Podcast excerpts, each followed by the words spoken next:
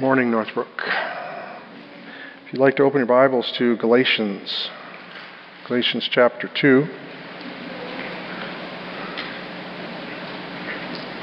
We're not even done with January and we're already out of chapter 1. That's amazing. Maybe not to you, but to me it's amazing.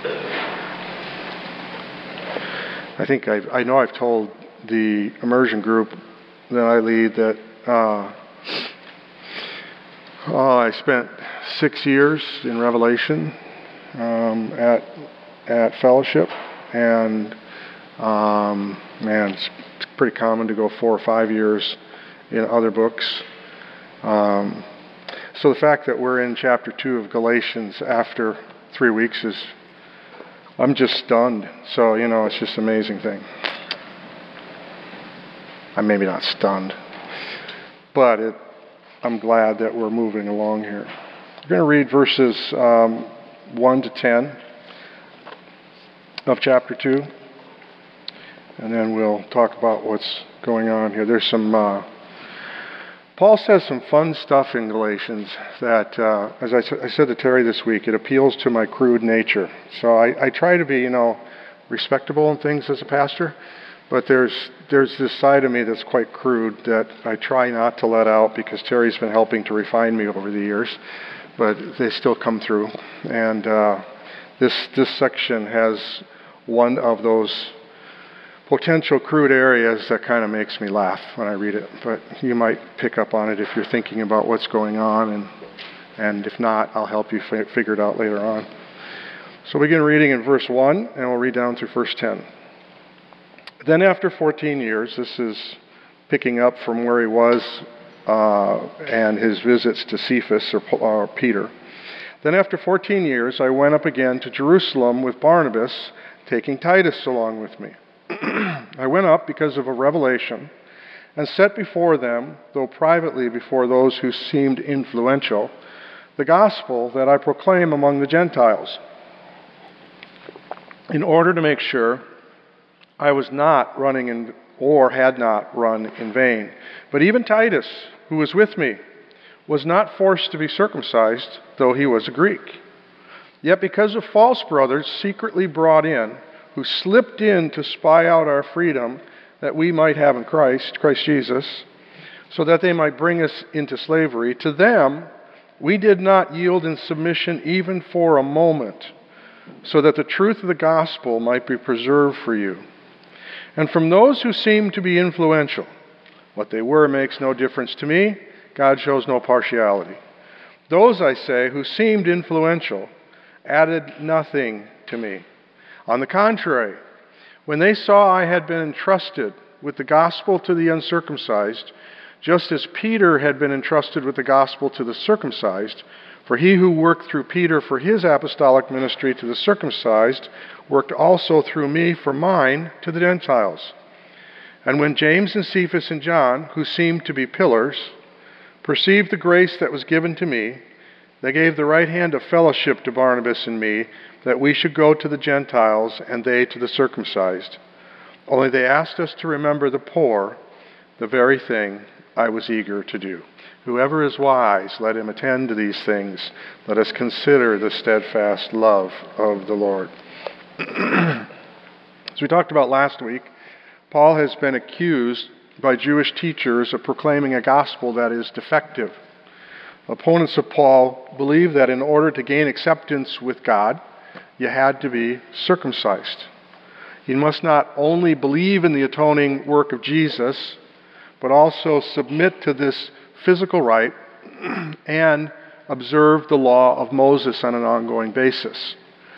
In practice, this means that one must become a Jew. That was the point of circumcision. Circumcision wasn't just something that you had to do because God required it. In their system, in their way of thinking, you had to become a Jew to become a, a Christian in order to be one of God's people. And I want to point this out again. I know I've said it twice already, but I want to say it again. That this teaching that these false teachers were communicating did not just apply to the issue of initial salvation. And that, again, that's the way many people approach Galatians.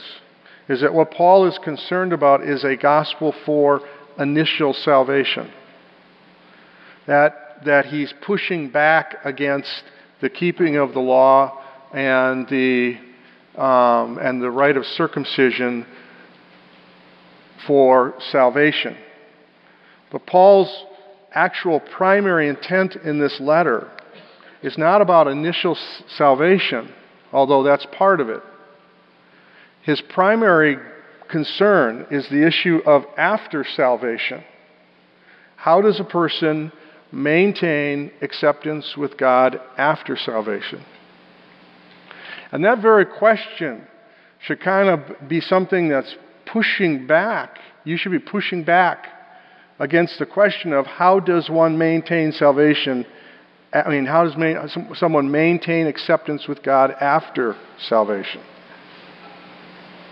There should be something in you that recoils at that question. Because the reality is, there's nothing you can do to maintain salvation. You're either saved or you're not saved. You can't maintain it. Now, that's not to say then that you can live however you want to live and be uh, lawless in the sense of don't have to care what you do. But what you do does not earn you salvation, and what you do does not maintain your salvation. Salvation is a work of God. It is initiated by God, it is accomplished by God, and it is sustained by God, not by human efforts.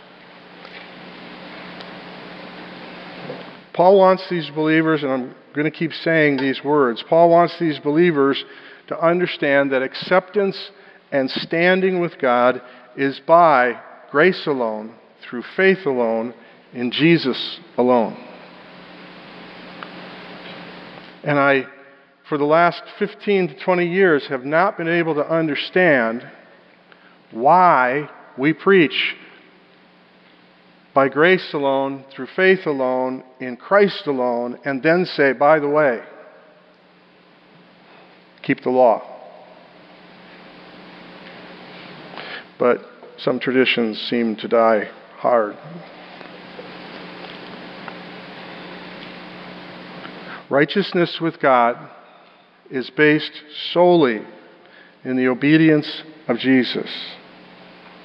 And that obedience of Jesus has been credited to the believer. We have a formal term from this for this, as some of you have heard. It's called imputation. Imputation is the crediting of Christ's righteousness to you and your unrighteousness to him. Your sin was put on him. And again, um, there's there'll be a lot of stuff I'm going to keep repeating because repetition aids learning. And I don't know what else to say, so I'll just keep repeating. When Jesus died on the cross, the record of your offense, according to Colossians, was nailed to the cross. The record of your offense against the law was nailed to the cross. Your sin was placed on Jesus 2,000 years before you existed. That means all of your future sin was put on Jesus. Every sin you would ever commit was put on Jesus on the cross. Jesus does not stand in heaven today or sit in heaven today, and when somebody comes to believe in him, God goes, Okay, here you go, Jesus, this goes on you now. You say, Well, that's a stupid thought. It is a stupid thought. But practically, that's how we think. Otherwise, we would never question if our sin has been forgiven. But when Jesus died, he bore our stripes. When Jesus died our sin was placed on him. When Jesus died, the wrath of God was expressed on him for our sin. He does not experience the wrath of God today. And none of the wrath of God was reserved.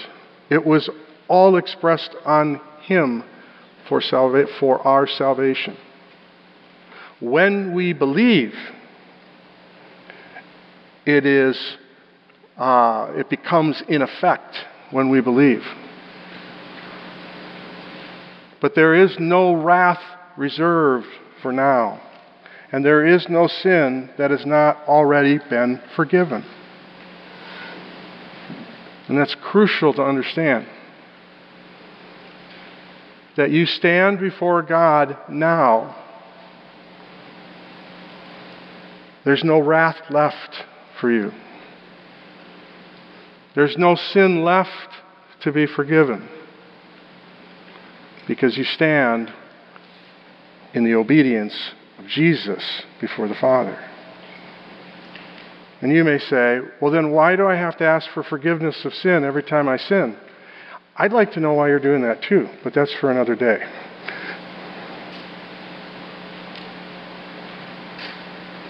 You stand forgiven in the righteousness of Christ. I'm not saying I don't understand. I'm saying I don't understand why you're still asking if it's already been forgiven.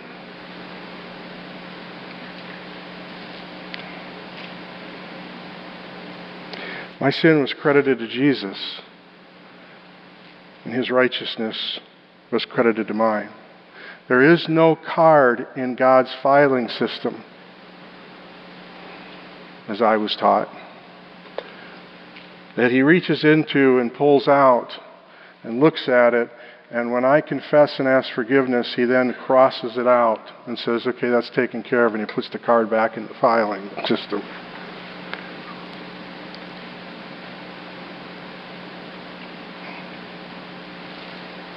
When I believe God took the card out and it already said paid in full at the cross and I went in the deepest sea. And it's gone as far as the east is from the west. But now, in this church, there are Judaizers coming along the scene and saying, uh uh uh uh, you Gentiles. Oh, yeah, sure you believed in Jesus, but you're not saved. You're not one of God's people. You're not one of God's children. You need to be circumcised. And aren't you keeping the law? You can't be God's children if you're not keeping the law. You have to keep the law.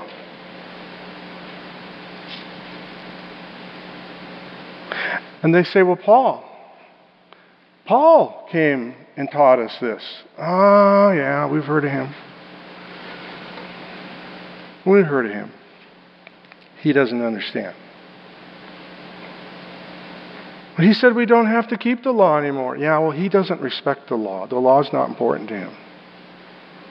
Well, he's a Jew. Yeah, yeah, yeah, but, you know, there's a lot of questions about Paul. I don't think he really understands what's going on. You guys, we got to be circumcised. You got to keep the law The saying, Terry, this week, just kind of cracks me up in this part because, you know, there's good things to being a contrarian. There just are. You know, these Judaizers come in and say, you got to be circumcised.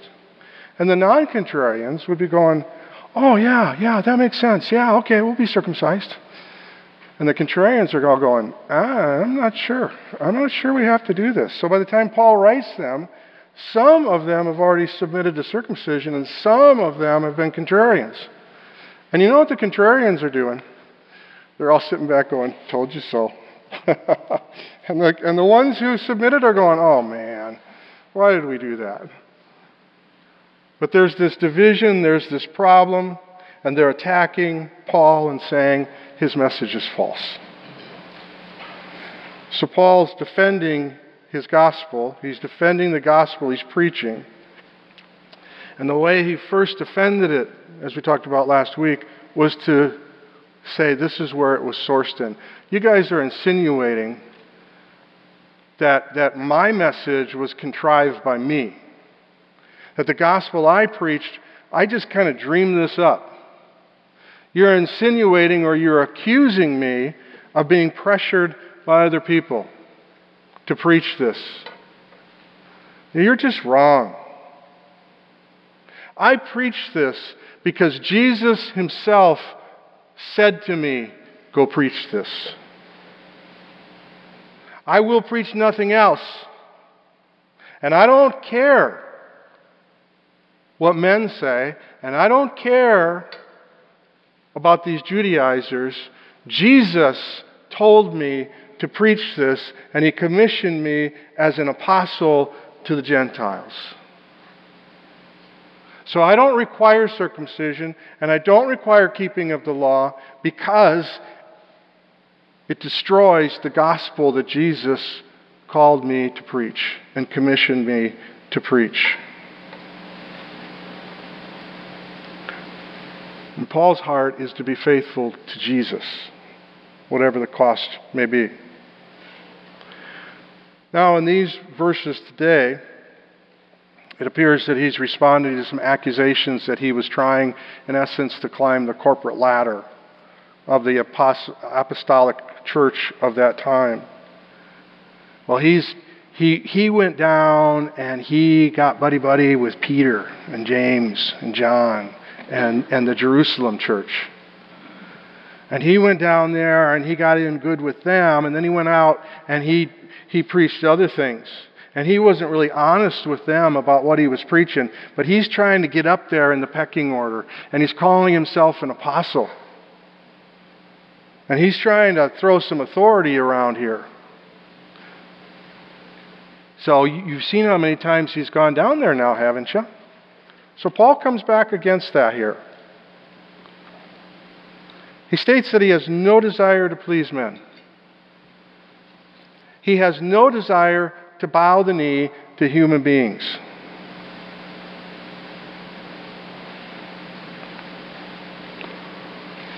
He's not going to do anything that goes contrary against what Jesus has told him to say and to do. And he goes on to explain his past contact with these church leaders in order to take away the ammunition of those who say that he learned his defective gospel from human beings.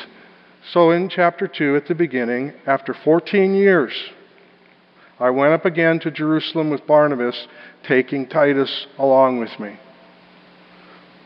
earlier in verse 18 of chapter 1, he speaks of going up after three years. He comes to know Christ. He has a period in there where he's learning and he's, he's starting to teach the gospel to other people. Three years later, he goes up to Jerusalem. He meets Cephas. He meets Peter. It's interesting that he calls him Cephas here. Cephas is Peter's Jewish name. He's, he's, he's trying to emphasize the Jewishness of Peter to, to these Gentiles who, who are being misled by Judaizers, people who say that the Jewish system is the way to go. Yes, Jesus, but don't forget the Jewish system. Don't forget the Jewish law and practices. So Paul comes back and says, Yeah, I met with I met with Cephas, the guy who's Jewish, you know, I met with him. The guy who's kind of like the main guy. We talked in Jerusalem, not Rome, by the way. Peter was not based in Rome. Peter died up in Rome, but he was not based in Rome. He was down in Jerusalem. I met with him 15 days. We had two weeks. We spent two weeks together. We talked. It's good talk. And then I just moved on. I didn't stay there. I didn't, I didn't look for his approval. I just talked with him. I met him, went on. I went to Syria. I went to Cilicia. What's interesting here is he, he doesn't say that Peter disapproved anything. He simply says he talked with him for 15 years and he went on. I mean, 15 days and then he went on. 14 years After 14 years from his conversion, 11 years later, he comes back to Jerusalem. There's a lot of debate amongst the smart people out there in relation to when this time's out. and I'm, I'm going to, I've settled and I've been settled for a long time that this was, um, uh, because he speaks of a revelation that he received, that it was a revelation that came through Agabus to tell him about collecting funds for the poor in Jerusalem because there's a famine. So Paul does that with Barnabas. They collect the money, and Paul and Barnabas and Titus at that time in Acts go down to Jerusalem. This is prior to the Jerusalem Council. But Paul has already had ministry with the churches in Galatia. But Paul doesn't say that he changed his message in any way. He doesn't say that he was disapproved by Peter in any way, and now he comes back 11 years later to Jerusalem. And this time, he meets privately with the apostles. And specifically, he meets privately with Peter, James, and John. James, the half brother of Jesus, and John. Those who are seen to be the pillars of the church, those who are seen to be influential in the church. It's kind of funny how he says that. They're influ- influential, but they really don't. That doesn't matter to me. I really don't care. Paul puts those kind of statements out there. In, in 1 Corinthians 4, Paul says that, um, that he's responding to some who are criticizing his preaching. I wish I was as secure as Paul is. I'm a little too insecure. But Paul is so secure, he just says, he writes them and says, I really don't care your, your, what your opinion of my preaching is. You, it, it means nothing to me. What matters to me is does God approve of my preaching? But your opinion doesn't matter to me. It would, how would you think that'd go over today if a pastor stood up in front of the people and said, You know, I really don't care what you think of me, and I don't care what you think of my preaching? Get over yourself. That wouldn't go over real big. So I haven't tried that one. But Paul got away with that. But he says his goal here in this section Verse 2 I went up because of a revelation and set before them. I laid out before them, though privately before those who seemed influential, the gospel that I proclaim among the Gentiles in order to make sure I was not running or had not run in vain.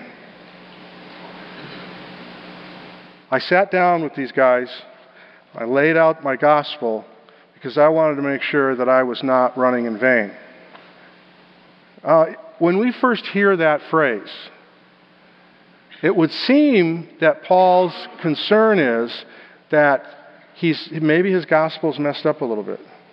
Maybe he should be preaching circumcision. Maybe he should be preaching the law. So it sounds like he sat down with them and said, Tell me, am I, am I preaching the wrong thing?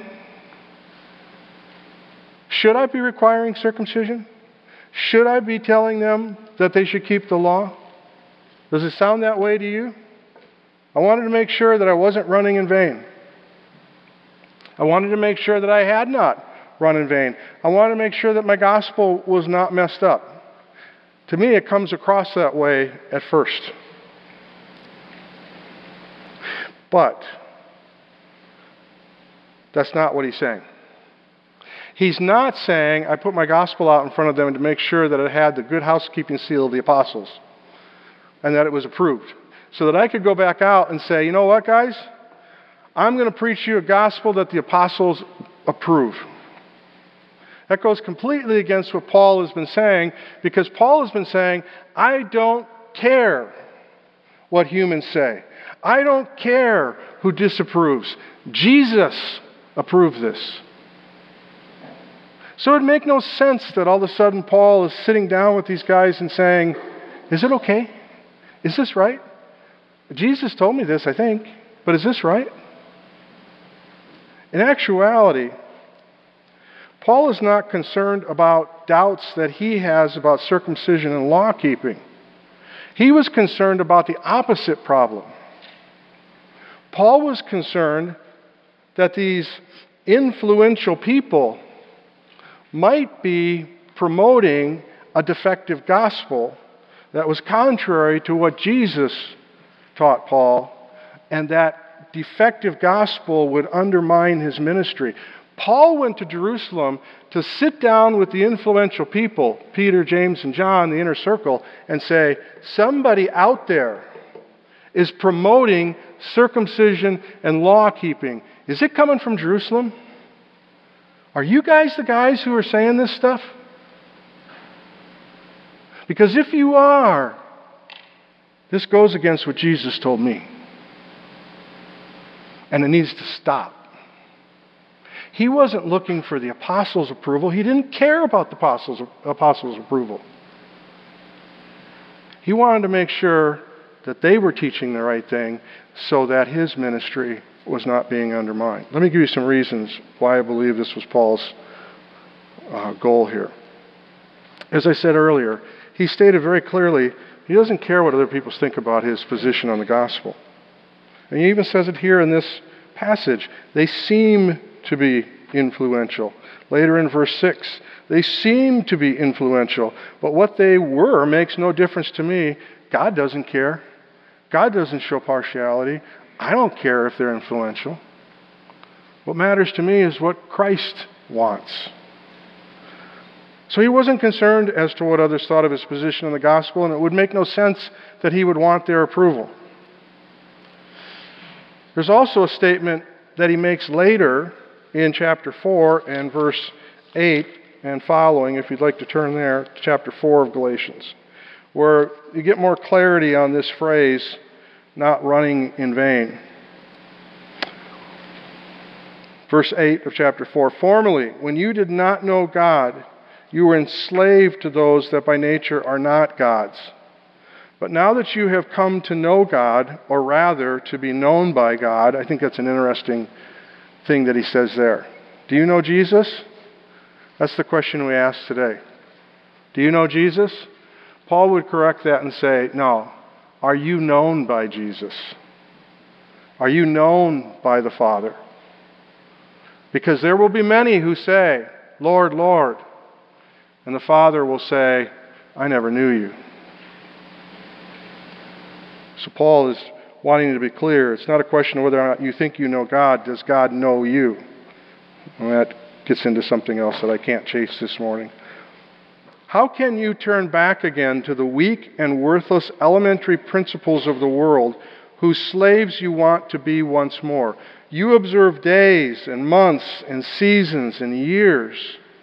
And this is the, the key phrase I am afraid I may have labored over you in vain.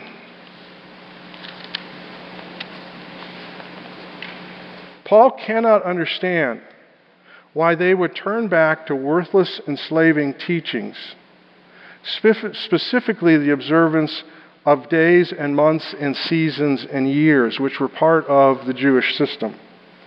Sabbath days, feast days, certain months had to be observed, certain years had to be observed. What Paul is questioning in chapter 4 is how these people who were freed from the slavery of ser- serving worthless gods, how can they now want to go back and enslave themselves to the God of the Judaizers? Because the God of the Judaizers is as false a God as the worthless gods they had before they ever heard of Christ. And in that context, what he's expressing is his concern that his ministry with them may have been in vain or of no value because they have now abandoned grace. They have now abandoned Christ to follow works righteousness. And so everything he taught them, everything he communicated to them, all the time he invested in them is now worthless. If they're going to walk away from Christ and they're going to walk away from grace and they're going to follow a false God, they're no better off than they were before he met them if they're going to follow a false God. Paul says in 1 Corinthians chapter 3, he said, I came and I, I preached among you like a master architect, a master builder. I laid a foundation that was in Christ Jesus. Anyone who follows after me needs to build upon that foundation with the same materials or materials that are, are, are of the same value as the foundation of Jesus gold, silver, and precious stones. If anyone comes and builds with wood, hay, stubble, it's going to burn. It's useless. And that foundation has no value in the long term if everything that's built upon it is wood, hay, stubble. It moves away from who Jesus is. It takes the listener away from the grace of God and the sacrifice of Jesus and the standing one has in Jesus. And it becomes vain. So, so Paul's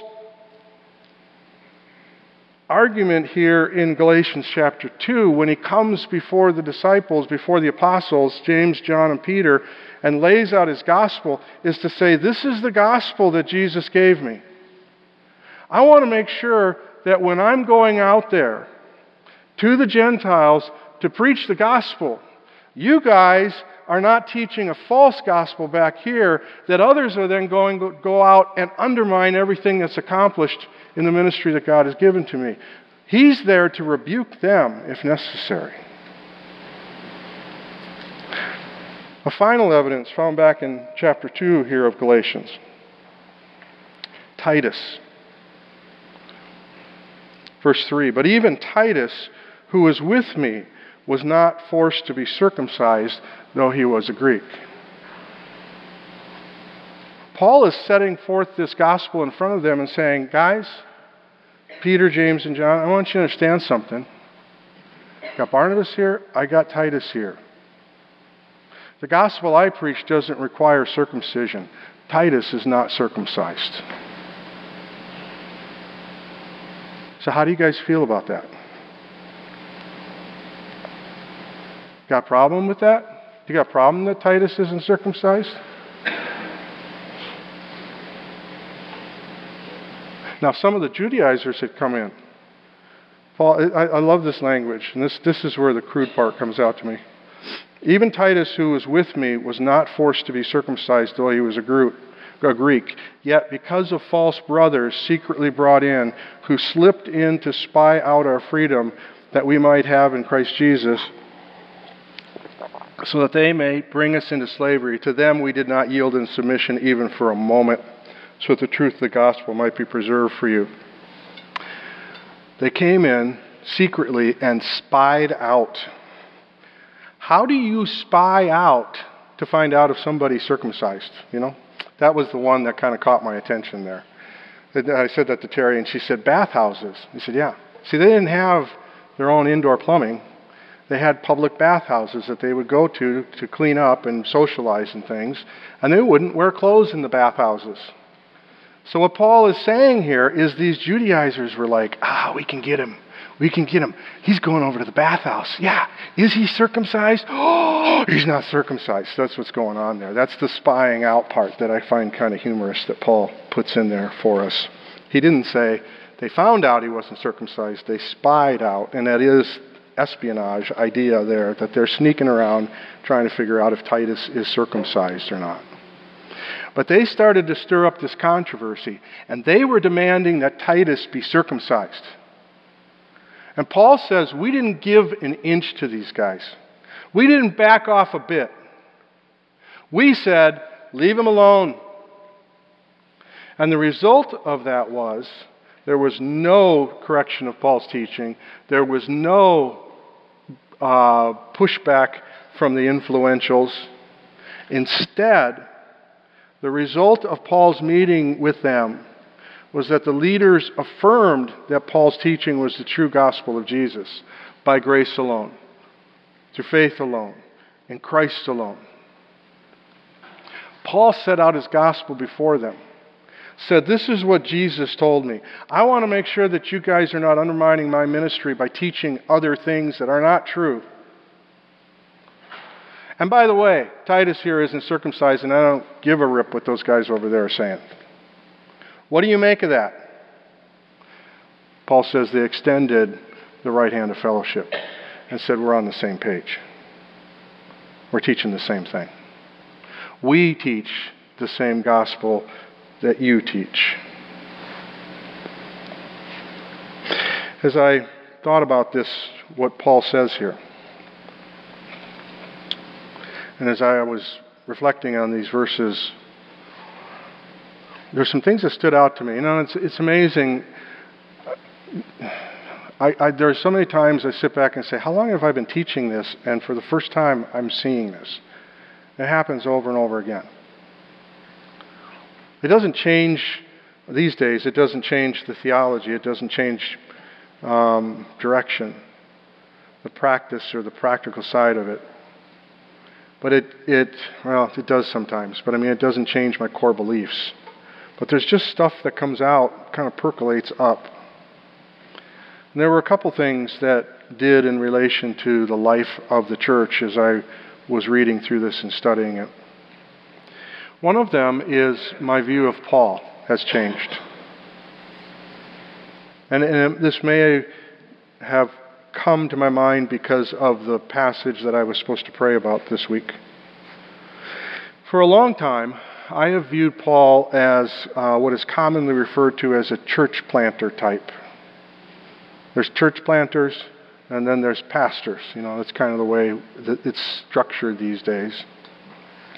And church planter types are, are the guys who go in and they go into a, an area where theoretically the gospel is not being preached, but that isn't always true. But they go into an area and they start a Bible study and they gather people together, and eventually it incorporates into a church. And then they find a pastor who comes in and he takes over the church long term, and the church planter moves on to another area and starts another church somewhere else, which then is repeated.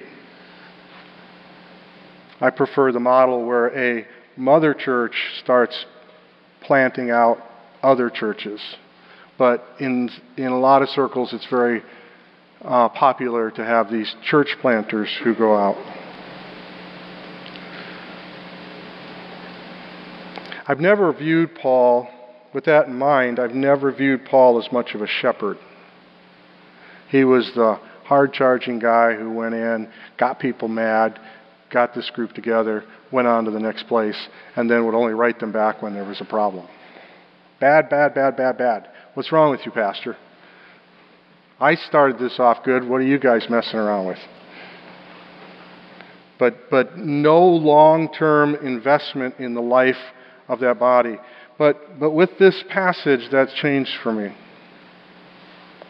And it really should have been an obvious thing a long time ago.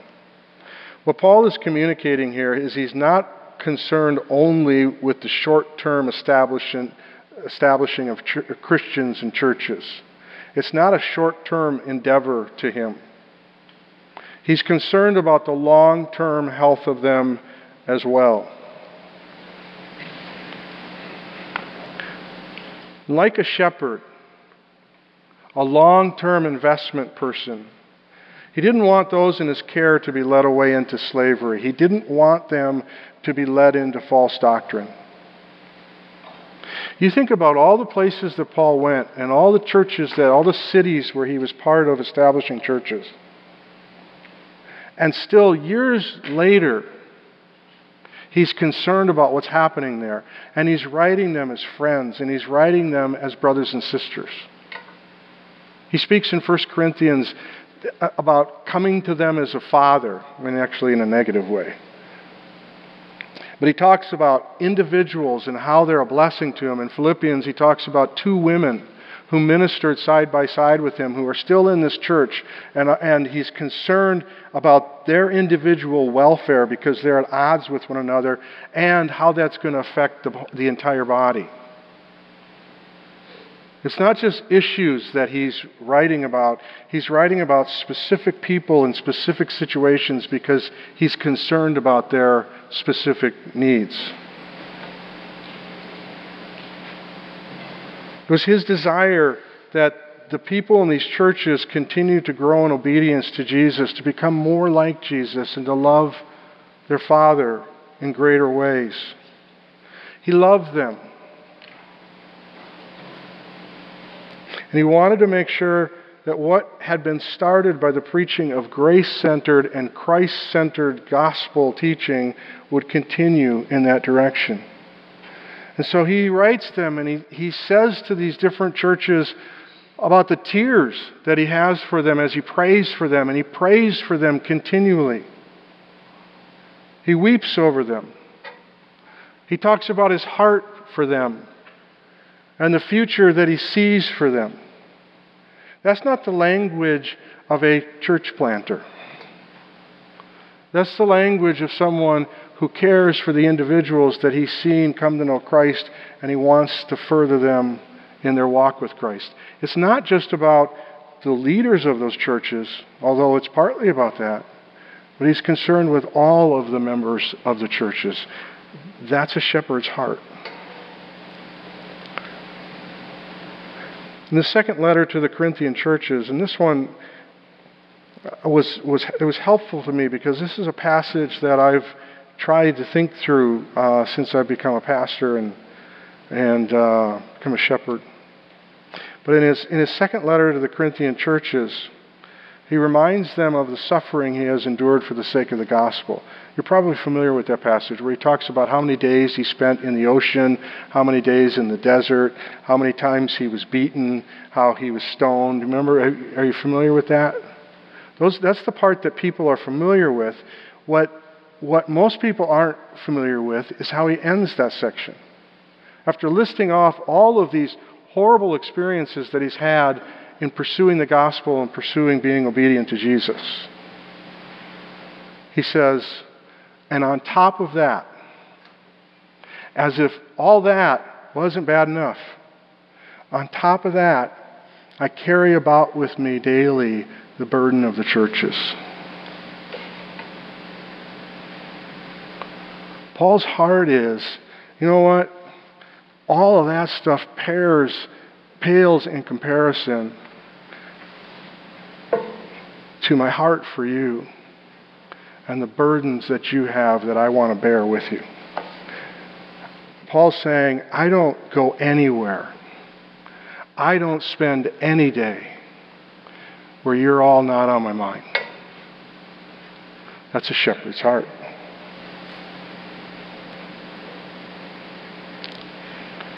Paul may not be physically near to all of these churches and to all of these people but his concern for their welfare is always with him.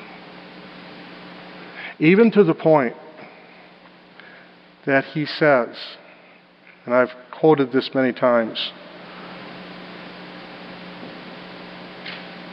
that he says, I'm between a rock and a hard place because I want to go and be with Jesus. I want to be done here. But it's more needful for me to be here with you. This is the guy who was stoned and died and tells us in 2 Corinthians that he actually went to heaven and had to come back. It's one thing to be on this side of it all and to say, I, I want to be with Jesus. It's a whole different thing to have been there and to have been with Jesus and get sent back. But he says in love, as much as I want to be with Jesus and I want to be done with all of this, it's more needful for me to be with you. So I will stay. That's the heart of a shepherd.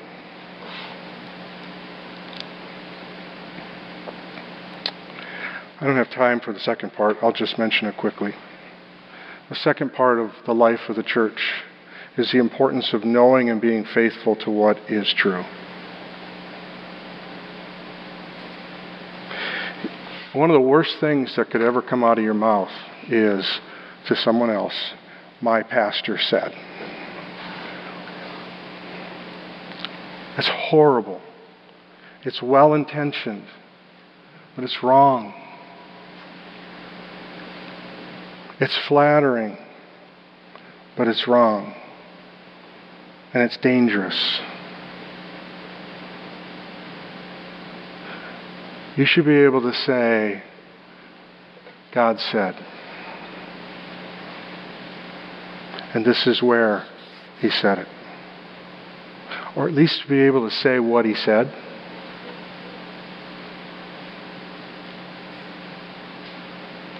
But if your best argument is, my pastor said, or so and so said, or I read so and so, if your best argument is this, this book, now I'm not saying it's wrong to listen to me. Please listen to me. I'm not saying it's wrong to listen to other people.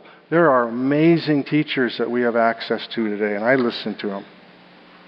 I'm not saying it's wrong to read books. I'm pressing in on 100 books that I've read this year. Well, almost 100 last year. I'm starting over this year. I've got four books done for the month of January. I read, I read, I read. And they're not short books, 300 pages at least. I read. I love books. I give away books.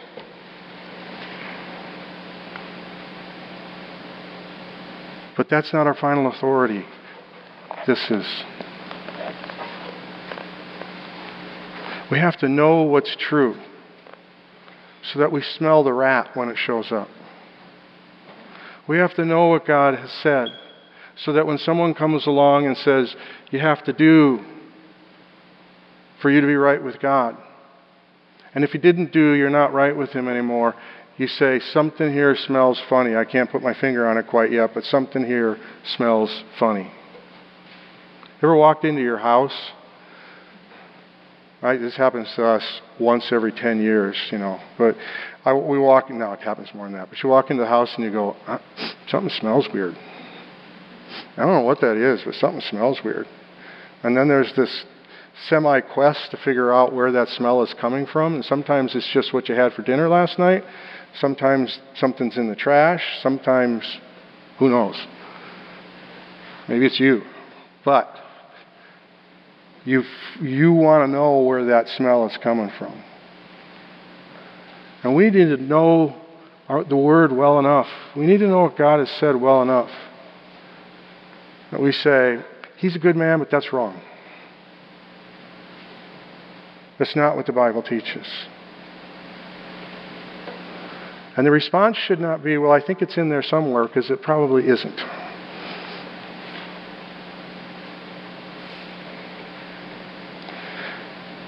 I want to say this when you are hearing about how you should live or think, remember that any system of religion or teaching, and I don't care what denomination it is, I don't care what the allegiances are. If there is a proclamation of law keeping or works righteousness to earn God's favor pre salvation or post salvation, it should be rejected as false and I'm going to go so far as to say it should be rejected as heretical because it opposes the grace of God and it opposes the gospel. And it doesn't matter how moral or how good the people seem to be. I am tired of hearing from people that, that they're inferring that Mormonism must be pretty good because look how moral they are. God doesn't care how moral you are. Salvation is not attained by how moral you are. I don't give a rip how moral America is. I care the people are preaching it is by grace alone, through faith alone, in Christ alone, and transformation through the Holy Spirit. We are not here to create a moral country or a moral city. Why are we shocked when unbelievers act like unbelievers? And we are not doing God's work to make it a more moral place. God has called us to the advance and proclamation of the gospel of grace centered in the atoning work of Jesus Christ. And that transforms people and it turns the world upside down, as we're told in Acts. Man, we get so excited and we spend so much energy on moralism. And we think we're so good if we're moral.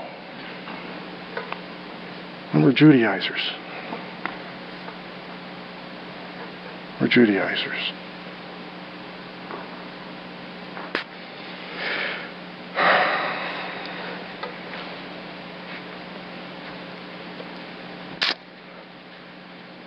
According to Paul, inspired by the Holy Spirit, if anyone tells you that God will love you more, accept you more, exalt you more, use you more, apart from the work of Jesus,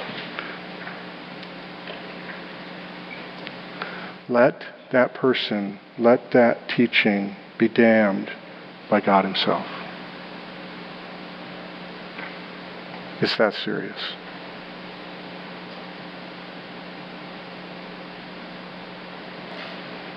Galatians is controversial, and Galatians cuts to the heart of what's going on in our hearts and what's going on around us in churches. We need to pray that God will open our eyes again fresh to the gospel. And in light of the gospel, help us to understand where we have gone away from grace. Let's pray.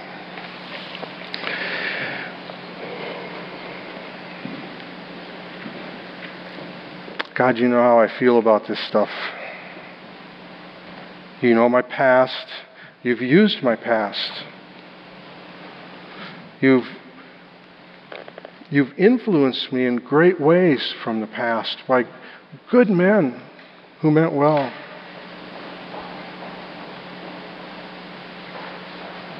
But you also know how much I hate and despise religious teaching that leads us away from Jesus and away from grace. It kills our souls.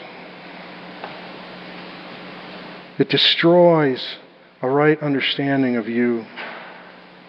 It diminishes Jesus and the gospel.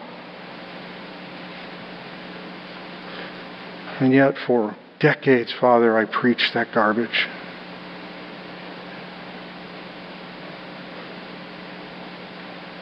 And how many souls have I damaged?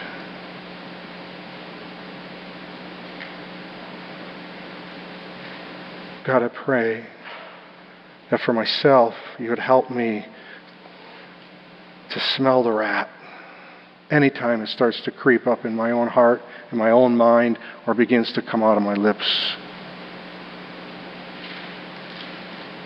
Father, I pray that you would protect Northbrook from embracing the snake's theology. He wants to kill us, Father. There's life in Jesus, there's life in the Spirit. Help us, by your grace, to have hearts that love grace, that love Jesus, that love you, and want to be like Jesus. In his name, amen.